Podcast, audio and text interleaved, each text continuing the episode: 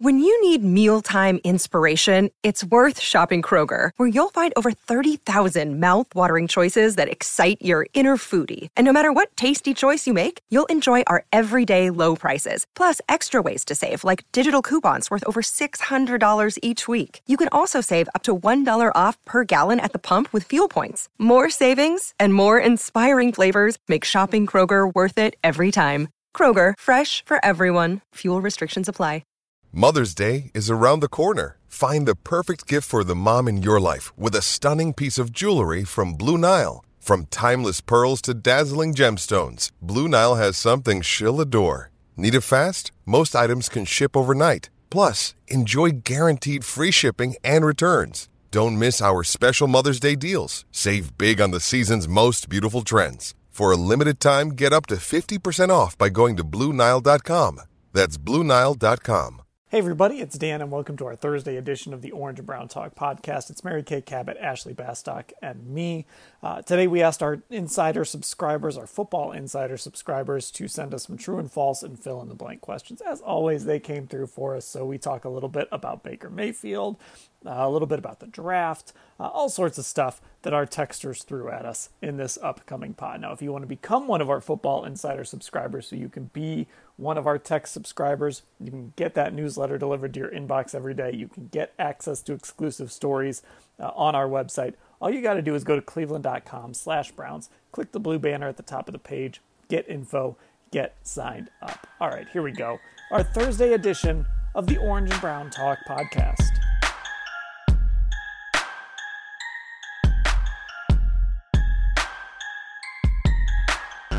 Here we go on our Thursday Orange Brown Talk podcast. Our Football Insider subscribers sent us some true or false and fill in the blank questions. Uh, so we're going to go through those here over the next few minutes. And we're going to start with Big Dog from Columbus, Ohio.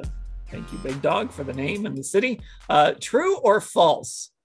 Baker Mayfield doesn't play a down in the 2022 season. He does not specify whether it's in Cleveland, whether it's anywhere else. Just true or false, Baker Mayfield does not play a down during the 2022 season. You know, it's it's a great question, Big Dog. Uh, thanks for getting us started with this. Uh, by the way, I'm sure you're loving Perrion Winfrey. You guys are going to hit it off famously. Um, but um, this is a great question, and we've gone back and forth over this uh, a couple different iterations of this. And uh, the longer it goes, I'm I'm starting to wonder. I'm really starting to wonder if he's going to play in 2022. But I'm still going to say yes because there are enough quarterback injuries uh, that most guys uh, that are at the level that Baker Mayfield is at are going to find their way onto the football field somehow for some team. So I'm going to say yes that somebody ends up needing him and somebody ends up playing him in 2022. Yeah, so this was a true and false question, right? right. I want to get Big Dog's wording correct here. true so, or false? So true or false? So he, the statement is Baker Mayfield will not play a down. Baker Mayfield, hold on, true. Baker doesn't play. Yeah, does not play a down in the 2022 season. Okay, so okay. I'm saying that's false. Yes, yes. I'm gonna I'm gonna also say that is false for basically the reasoning Mary Kay laid out. I think eventually the quarterback landscape will shift. Obviously, it might take some time and it might get kind of weird and it might get kind of a distraction for the Browns, which obviously nobody wants. Um, and it's not ideal, obviously, for Baker Mayfield to ideally he would have left during draft weekend and he would be able to get settled with a new team because he is trying to resurrect his career. Um, and even though there was no trade partner that materialized during the draft i think all, all it takes is like one injury for for this landscape to shift again. Yeah it, i'm gonna say false too but like you know i i always try to kind of trust my instincts on this stuff and it's always been like okay baker's not going to have to show up. He's never going to wear a Browns uniform again. Like I still believe all of that stuff, but like the more we kind of keep passing these milestones, you know, the start of the free agency, start of the league, you know, the immediate aftermath of the Deshaun Watson trade, where you think, okay, now they're just going to move him or waive him the draft, right? Like we were all ready for him to get. We thought all, that was going to be the story of draft weekend, right? We were just all on Baker watch, and and then it like just doesn't happen. And just the more and more of these markers that we pass, it's like, when is this going to happen? Because I, you know, I think the next sort of inflection point is mini camp. That's when, you know, is Baker going to show up? Does, are they going to make him show up? You know, what's going to happen there? And we're still about, you know, a little over a month away from that. But we just kind of keep passing these these markers, and it start. It's like I still believe he's not going to be a Cleveland Brown when training camp comes here, but we're getting closer and closer to training camp. I know. I mean, we can say that all we want, but what is going to make him not be here for training camp? It's not going to be his own volition because he will show up. If he is on the roster, he has to show up and he will do that. He can't do anything conduct detrimental to the team and jeopardize his, his $18.86 million contract. So he's got to follow the rules and obey and do what he's supposed to do. And I think he'll show up for mandatory minicamp. I don't think he's going to give them any little tiny shred of any evidence uh, that they can touch that guaranteed money. So I think he'll also be here for minicamp. Not sure he'll be completely ready to go. So they could probably, you know, sequester him a little bit during minicamp if they wanted to, and he could kind of just be working on his own, perhaps for the minicamp. I, I don't know. Um, but what is going to cause him to not be around for training camp? Now, I said this the day that um, the Panthers were like, no, we're done. Uh, well, in the end, what do they still have? They still have Sam Darnold and Matt Corral. Okay. So I'm just, I didn't buy it then, and I'm still not buying it. And even though I've been told by sources that that's kind of dead in the water, until it's over, in my mind, it's not over. We thought Deshaun Watson was over, didn't we? Um, so when you have when a team has an interest in a player, until it's over, it's not done. So, you know, what if the Browns were like, okay, well, they wanted us to pay 14 million of that. Let's go back to them and tell them we'll pay 14 million if they also throw in a six round pick or something. You know what I mean? Like there's ways to to craft this deal. And if you have somebody that was ever interested, you go back and you try to make the sale. It's sales 101. You try to close this, the sale. So they, there's them. Uh, Seattle Seahawks, I can I can tell you, the Seattle Seahawks don't want to pay. They are they're playing chicken, and they want to wait for the Browns to get desperate and cut him. And then they'll pick, they'll happily pick him up. But, um, you know, short of that, I, I don't know. I, I do think it, it's going to end up coming down to some kind of an injury. And the Browns are just going to have to hope, and Baker Mayfield's just going to have to hope that there's some sort of fluky-ish in, in, injury that happens before the season. Well, and I do. Go ahead.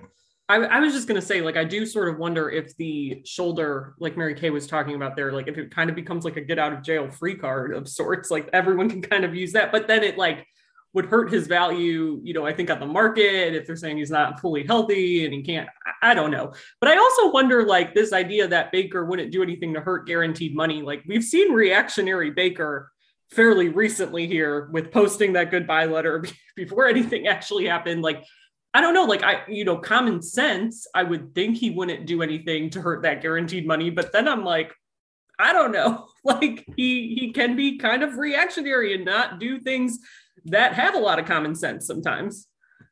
Yeah, and I I worry too that we're getting so reliant on this idea of an injury that you know again whoever has the injury is going to have to weigh it sort of depends how far we are into things. They're going to have to weigh this idea of like, okay, do we want to just hand the ball to our backup who's been in our system, been in our building? We know him, we know what he can do. Or do we want to trade an asset and pay Baker Mayfield $18 million? And like, we don't know that Baker is that much better than the backup. And he's got to come in and learn the system and learn his teammates and learn all of it. Just, there probably is a scenario out there where an injury occurs and somebody's like Baker's the best option. But I also think like there's a lot of teams that would be perfectly fine with saying, you know, maybe it's not perfect, but we're going to hand the ball to our backup because he know, you know, we've been working with this guy for months or years or whatever. like, oh, let's just go with this guy instead of paying Baker 18 million and dealing with everything that comes along with it. Yep. And I'll tell you what, it is entirely possible that he could be here for the whole season. I mean, I know that sounds crazy, but the point you were just making there, Dan, uh, just because somebody does go down with an injury, uh, you know, doesn't mean they're going to be on the phone with Andrew Berry saying, let's take that $18.86 million salary off your hands now and give you a second round pick. I mean, it just doesn't always work that way. There are a lot of teams uh, that like their backups and uh, don't want to upset the apple cart. And it is hard to come in and learn a new system right away unless you're plugging him right into a system that he already knows. Uh, so there, there's no guarantee that an injury will even do it. And I mean, this could just get weird. And here's the other thing, and I wrote this the other day too on um, the Sunday of draft weekend, and that is, you know, the Browns just don't know what's happening with Deshaun Watson yet. I don't. I personally don't even know how the league can hand down any kind of sanctions before this season. I find that to be extremely difficult uh, to think that that could all get wrapped up by July or whatever. And then they know here's what we need to do with Deshaun Watson. I mean, they still have potentially 14 people and Deshaun Watson to talk to. And and if I were involved in this situation, I would want to just sit with it for a while and see what plays out and comes out of the civil suits a little bit. And also make sure that nothing else comes to light. You don't want to hand out a four game suspension and then there's another grand jury being convened, right? I mean, like I would like want to give this a little breathing room uh, before you rush into anything.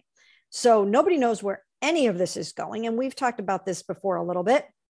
Trevor Bauer uh, was just suspended for two full years. Now, I don't think necessarily that that is going to have an enormous impact on what happens with Deshaun Watson. Two different leagues, two different situations, and perhaps you know not much overlap in terms of uh, what's going to happen there. But but you never know. I mean, it's you know there's perception, there's PR, there's backlash, there's a lot of things to consider there.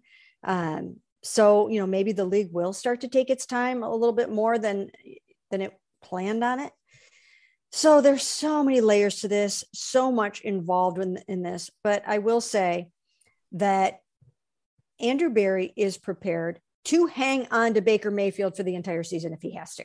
He's not going to get pushed around. He's not going to get told what to do. He's not going to let Baker Mayfield dictate what they do with him. They're certainly not going to make a decision just to make life easier for Baker Mayfield. That's not happening. That went out the window when he asked to be traded, when he had the Browns starting job tossed back into his lap. And he, I mean, he never really had lost it at that point. He was the Browns starter for 2022 when he asked to be traded. And then he came out and said, the relationship is too far gone to be to be repaired. And then he said he felt disrespected. So I don't think there's this enormous motivation to make sure that everything turns out beautifully for Baker Mayfield. I think, quite frankly, they're annoyed about how all of this has gone down. So uh, if they have to hang on to him until the end of the season, they they will, and they've got the money to be able to do it. It might dictate some other things that may or may not happen, but they can absorb that eighteen point eight six million dollar hit. And in the event that Deshaun Watson is suspended for a lengthy period of time, they have good quality backup in Baker Mayfield. I still think Jacoby Brissett's the guy. Oh yes, yes, yeah. yes. I don't mean backup. backup. I still, I, mean, I, I, think even, I think the only way Baker plays is if it's like desperation time. Yeah. Like, oh my yes. God, Jacoby Brissett's hurt and Josh Dobbs got lost on his way to the airport. We got to play Baker Mayfield. But anyway, let's uh let's talk a little bit about the division here. Uh, Sarah in Solon, Ohio. The Browns will have a record of blank against the Steelers this season. Is Deshaun Watson starting? right. That's right. Are they playing the Steelers in like week two and week 15, or are they playing both Steelers games after week eight? which they did last year. They did, so, yeah. I think that first game was like week, was eight or eight. nine. Yeah, yeah, it was week eight. It was my first week, which is how I remember it. yeah, but yes, they did play both games after like the halfway point and after last year. Hmm. It's a good question. We do not know who the quarterback's going to be. We just don't know. It's a great question. So I guess we're just going to have to answer it with the best information that we have right now. Um, they're they're trying to keep those division games later in the season. So I'm going to say Deshaun will be back by then. I'm going to say 2 and 0. 2 and 0 over the Steelers. I'm going to say 1 and 1, but only because I think maybe there's a possibility that Deshaun misses one of those games. But otherwise I think I think the Browns have the edge. I'm going to say 1 and 1. I think either way, I'm going to say 1 and 1. I think that I think that Steelers defense is is still really good. I think their offense is going to be fine, even if they're starting Kenny Pickett. Um, you know, I think Najee Harris was look, they overdrafted a running back, but it's a guy that they're just going to use. Oh, like they're going to wear that guy out by the time his rookie contract is over. Uh, they're going to have completely worn him out the way he helps them in the passing game and the ground game. Um, I'm going to say one and one, regardless of, of whether Deshaun Watson is there for both games. Maybe that's just me making up for all my my Steelers slander of the last 365 days. You got to find well, no. some way to get yourself off that bulletin board in the locker room. You guys will you guys will probably be right. It's no matter what, we know that the Steelers always find a way to win. They've never had a losing season under Mike Tomlin. It's so hard for the Browns to go into Pittsburgh and win. And I like some things they did in the draft, right? I mean, we know from uh, that George Pickens wasn't necessarily a fit for the Browns, but I mean, he could do a phenomenal job for uh, for the Steelers. And then they got my guy, Calvin Austin, and I think he's going to do some things. And Chase Claypool is good, and and Najee Harris is uh, is really really good. It's going to come down to Kenny Pickett, we think. I mean, I, I I think he'll be ready to start.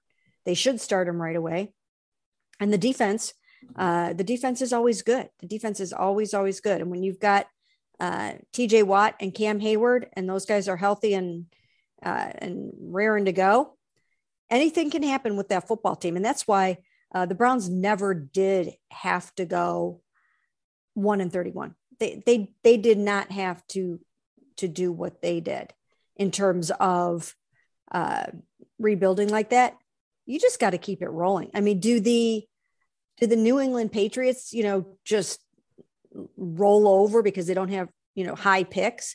No, you just keep it going.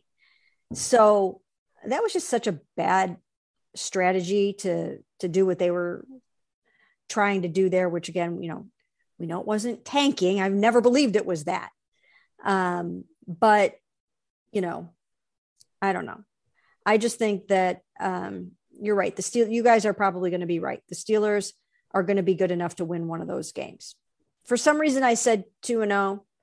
I think I'm going to stick with that, but I think you guys are going to be right on that one. I just even think back to this past year, you know, when they don't win a game against them and Big Ben could barely throw the football. like, and it's still, and obviously Baker Mayfield, like, that was a disaster, especially that last game against them when he just was telegraphing every pass and the Steelers like batted down five balls at the line, basically. Like, I, I, do just think though there are enough pieces there to challenge the Browns, even if like Deshaun Watson is playing, even if it's later in the year and the offense is kind of rolling, especially like like you were saying, Dan, with that defense, like it's pretty formidable if they're all healthy. All right, this is a fun one. Um, and just so everyone knows, I'm kind of reading these as we go along. So uh, kind of doing this on the fly. This is a kicker question, but I like it. From uh, the 330 area code better late than never, but knowing how great Justin Tucker became, if a rookie kicker would have the exact same career as Tucker and he were available in next year's draft, you draft him with the blank overall pick. So you're basically drafting the clone of Justin Tucker and you're guaranteed that this person is going to have Justin Tucker's career. That's hard. Pretty high is my answer, like right off the bat. I mean, like, like fourth round was high yeah. I feel like taking a kicker in the fourth round is the equivalent of like that's like the first round for kickers. Yeah. Um, ever since, you know, the Bucs did their thing in the second round and Janikowski went. Janikowski was a first rounder, wasn't he? Mm-hmm. Yeah. I mean, if you're telling me that I can have a Hall of Fame kicker for the next like 15 years, like the, I be- like, I- like the best kicker ever. yeah, if I like need a kicker, first my first round pick, that's fine for me if it's guaranteed. Hmm. I think it depends what team you're putting him on too. If it was like, yeah, if it was like, like I said, you would have the need would have to be there. I think, Yeah. right, to like make it that high. If it's Or like you'd need have to be like uh, like on this Browns roster where there weren't a million needs. Yeah, Yeah, I could take a if I were getting Justin Tucker, yeah, I'd take him in the first round for sure. I'd go low second, maybe high third. I it's you know, I, I think that's probably about where I'd go. this is ironic considering you were pushing for Cade York at 99. Yeah. I love it. Se- second round. Yeah, I don't think I'd go. I don't think I would go first because I still think that you should be able to find a dominant, game changing quarterback, defensive end, or receiver. Um, whereas you could probably still get your kicker job done if you don't take a Justin Tucker. You can you can survive with a little bit less than that. So I think I'd still stick with maybe lowish second, high third. I'll say this though, Justin Tucker had me scared to death in that second Ravens game this year when they got that onside kick and it was like, oh, they only need like 15 yards to go and steal this game. And then that Monday night game, Tucker, I, I I don't remember how long that field goal was that he hit, but it was like bad conditions. It was a little windy, I think, and he just drilled a long kick into the dog pound and won that Monday night game for him. I mean, mean, it's like we talk about it all the time. Like there's an argument to be made that Justin Tucker is the scariest team on or the scariest person on that Ravens team. Like all they need to do is get to the 50 and they have a chance if it's close. Yeah, pretty cool. It's pretty cool that he could do that. But again, I, I don't know. First is a little rich for my blood for that, even. I don't know why. But once again, I'm not going to change my answer on the test. I that my I'm going with my first instinct. I like it. All right, 865 area code. This is a two-parter. Jadeveon Clowney will sign with a team by blank, and most likely that team will be blank. I'm going to say um, by June 14th, and that team will be the Cleveland Browns. Is that the is that the start of minicamp? Yeah. I was gonna say, like, when's the last possible day he can sign if we're missing mandatory things? Because it will be then. Um, and I, I do, I do in my heart of hearts still think it's the Browns. I mean, I, I still can't get over the way Myles has been lobbying for him, which we know Myles just doesn't do to do. Like he does it with intention. And to Jadeveon Clowney, there was a nice little back and forth that they had on social media, not to relitigate that whole thing from a couple weeks ago. Um, but I do think that they are going to be able to convince him to come back here. But I do think it all comes down to money, right? It has to work for both sides, which is what we've been talking about since like January. So whatever the time frame is, I don't remember what it is when training camp opens. However many days before your first game of the year, it's going to be one day longer than that number, and it's going to be with the Cleveland Browns. So like, just whatever, whatever day he's got to report for training camp. Yeah. he's he's going to show up, and they're going to have his contract ready to go, and uh, he will be a a member of the of the Cleveland Browns. Um, so I think we're all in agreement that he's going to be back here. It's just a matter of Mhm. when. And, Yep. You know, if he can get out a mandatory mini camp in the process, I'm sure he wouldn't mind. He wants to wait until it's like 75 and sunny. Yeah. It's not always like that in mid June here. That, That's true. Um, let's see here. We've got a uh, oh, here's a David Bell question. This is interesting. 330 area code. True or false? David Bell will lead the team in receiving within three years. That seems a little ambitious, but it's a good question. Hmm, I'm going to say no, just because uh, he he's not the the long ball guy, and I still think there's going to be an X receiver that leads the Browns in receiving. It might not be Amari three years from now, but it will be somebody like him.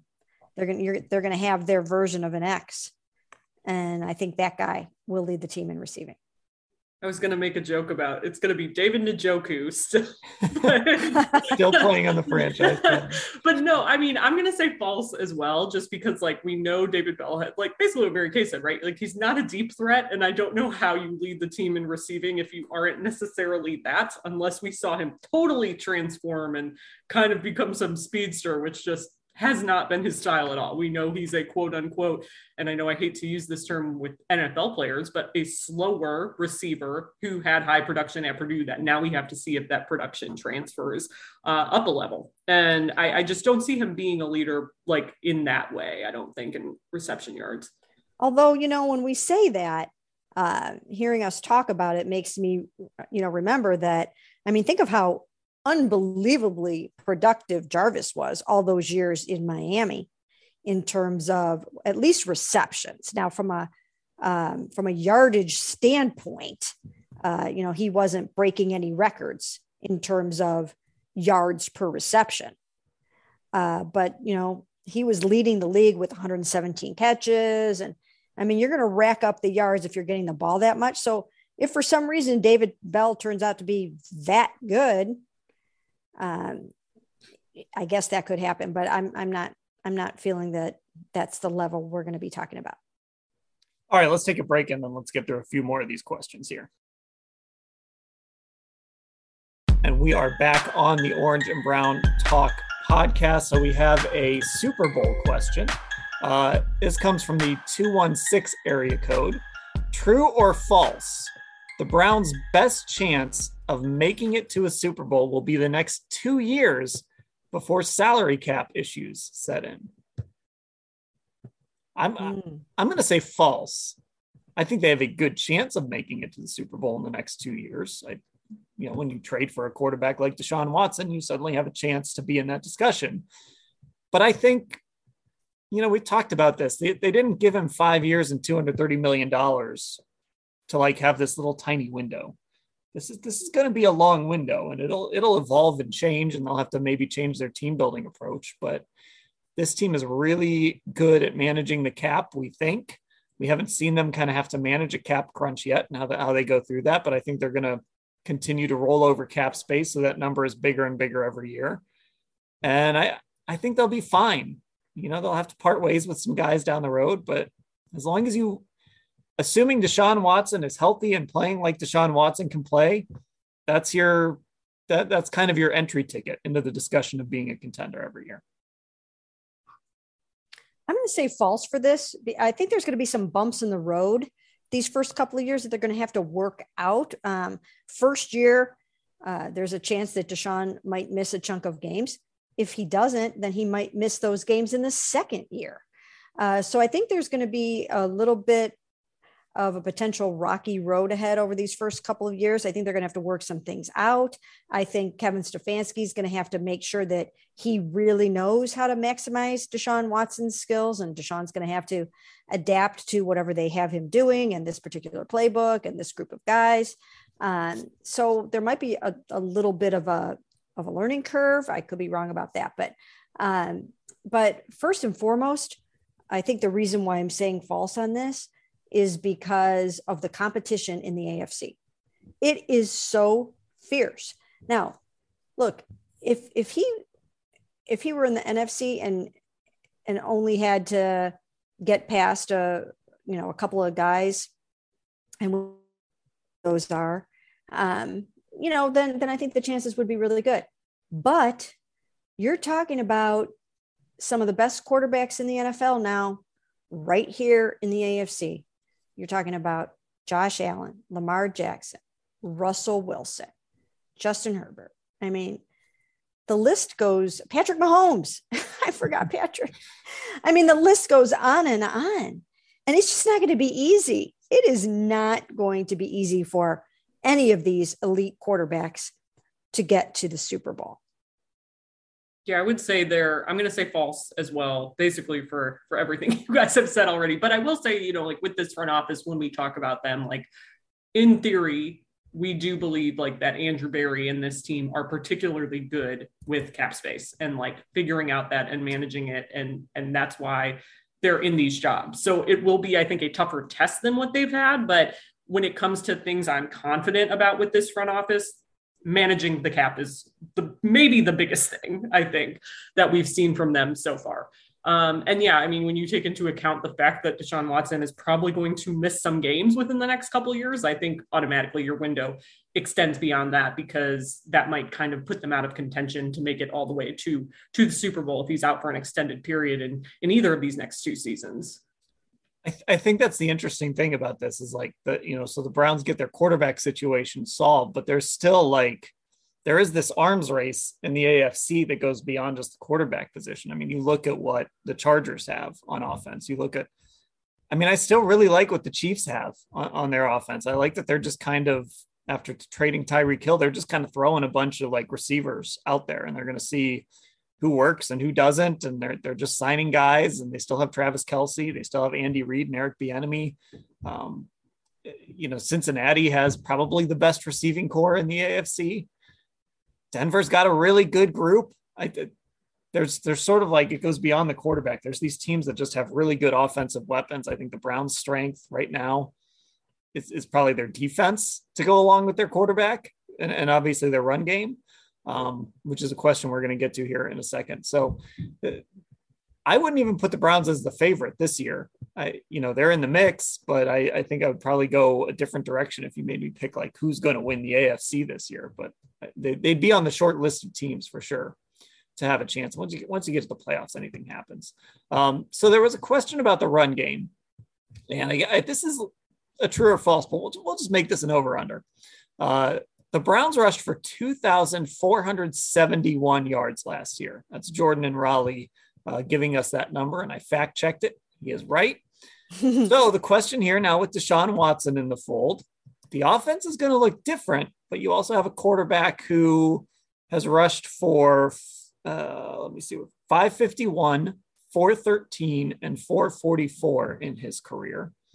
Um, has never carried the ball 100 times, though, so he, he's still more of a thrower.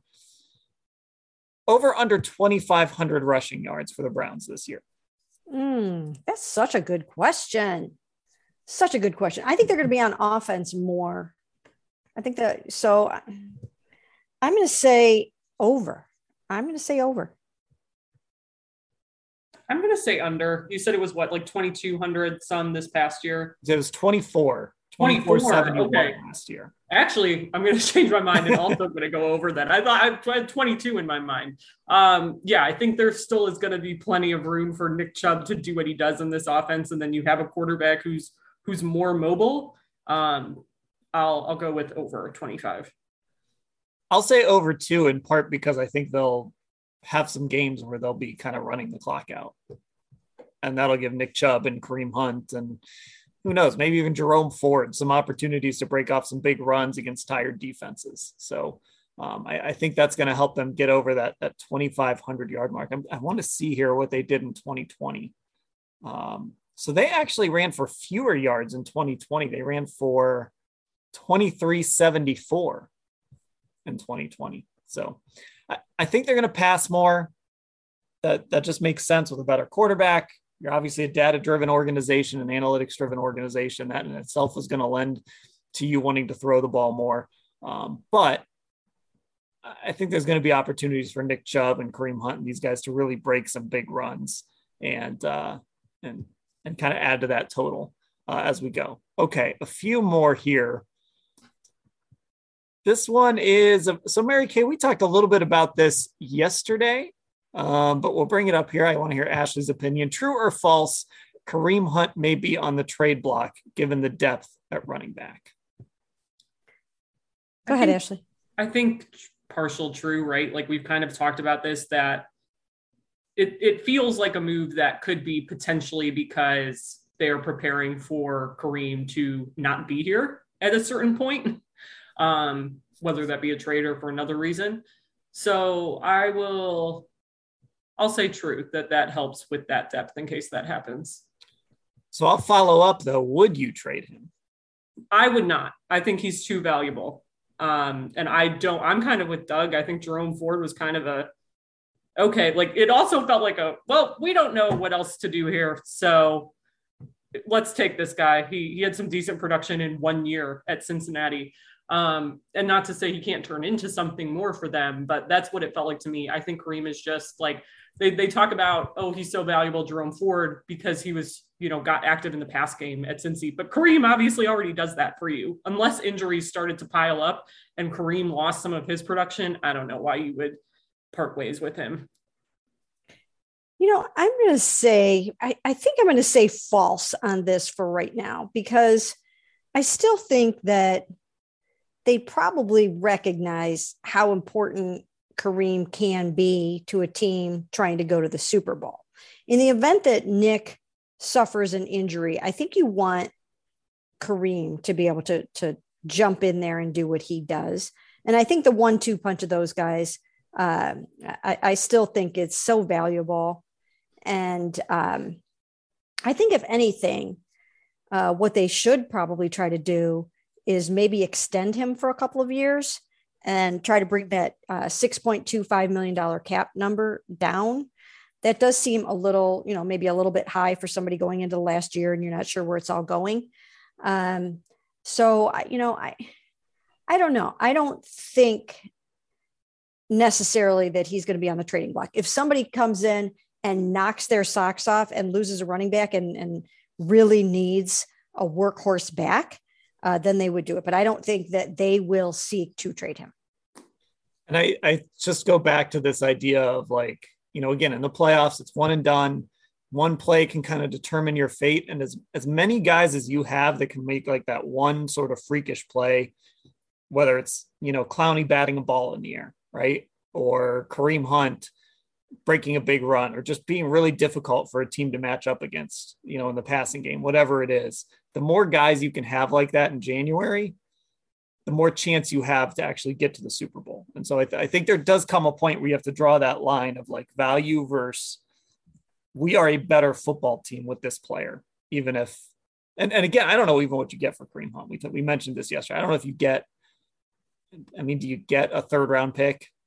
Is that, is that worth giving up a talent like that if if you're trying to win the Super Bowl. I think that that's sort of what you have to balance too.